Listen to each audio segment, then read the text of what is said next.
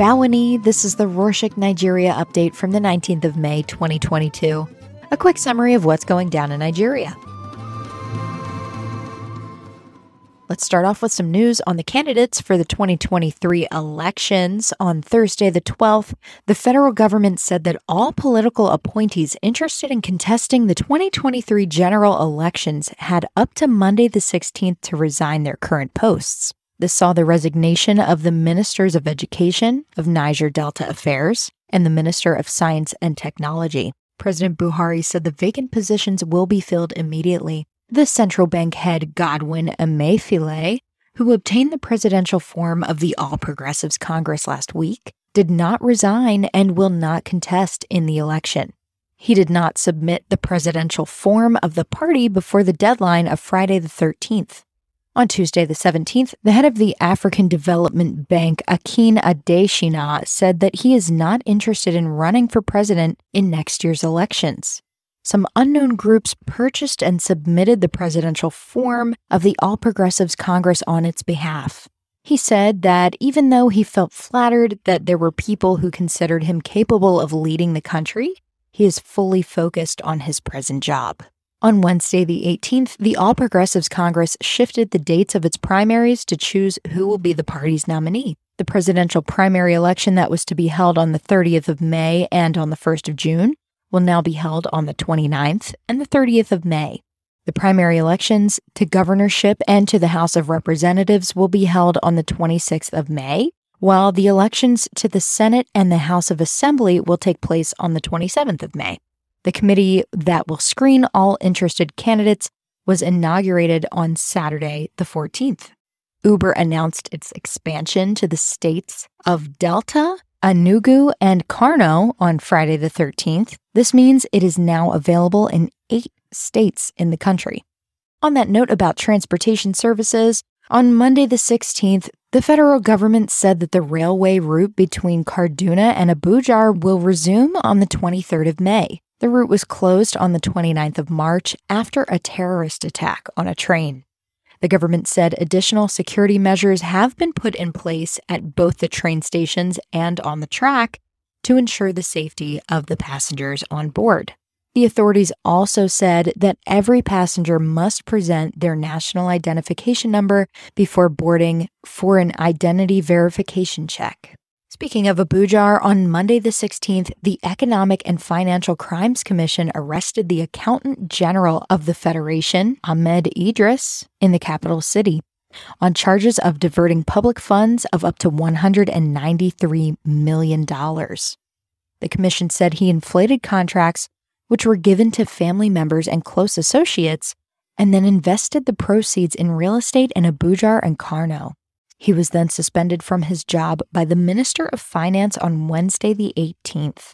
Also on Wednesday, the 18th, the High Court in Abuja denied Nnamdi Kanu's bail request. The leader of the separatist group, the Indigenous People of Biafra, was arrested in July of last year and is now standing trial on terrorism charges.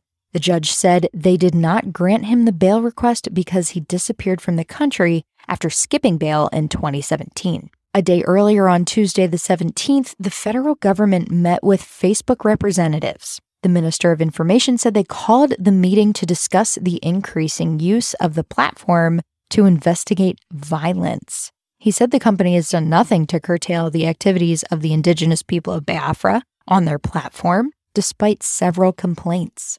Moving on to some news about the economy, According to some data released by the Bureau of Statistics on Monday, the 16th, the monthly inflammation rate rose to almost 2% in April.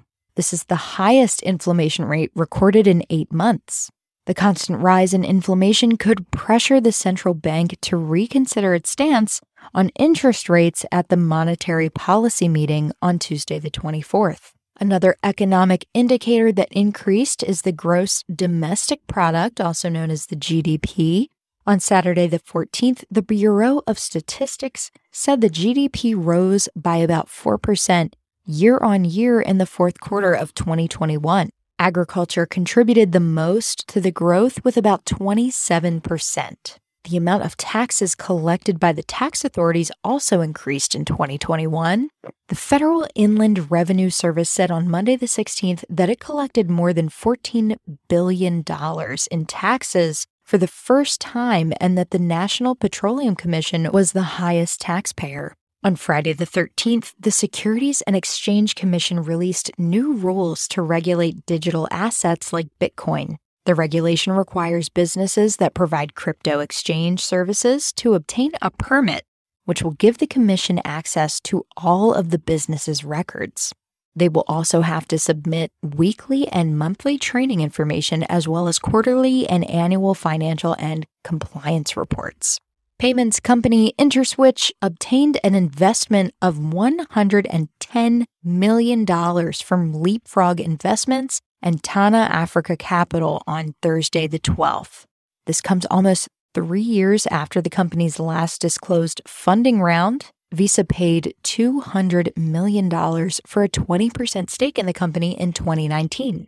All right, now let's move on to some sports news. The Football Federation announced the appointment of Jose Peseiro as the coach of the national football team and the ex Nigeria international footballer Finidi George as an assistant coach on Sunday, the 15th. He will lead the team for the first time in the match against Mexico on Saturday, the 28th. We also have some basketball news. On Thursday, the 12th, President Buhari banned the basketball national team from participating in international competitions for the next two years. He said this was necessary to address the internal crisis within the Nigerian Basketball Federation. The crisis started earlier in January when two separate groups conducted different elections and both claimed the Federation's leadership. The Ministry of Sports said they will disband the leadership of the Federation and will set up an interim management committee. This means the women's national team will also not participate in the World Cup in September. And to close this edition, some news on entertainment. The Africa Magic Viewers' Choice Awards were held on Saturday, the 14th.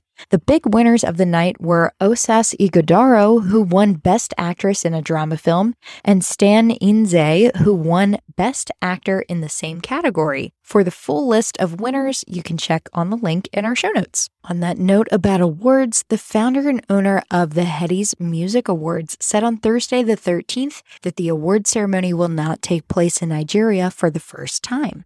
The award will be held on the 2nd of July in the United States. The U.S. ambassador to Nigeria said the United States is committed to strengthening the cultural ties with Nigeria and that the award being hosted in the U.S. shows how much the relationship between the music industries of the two countries has grown.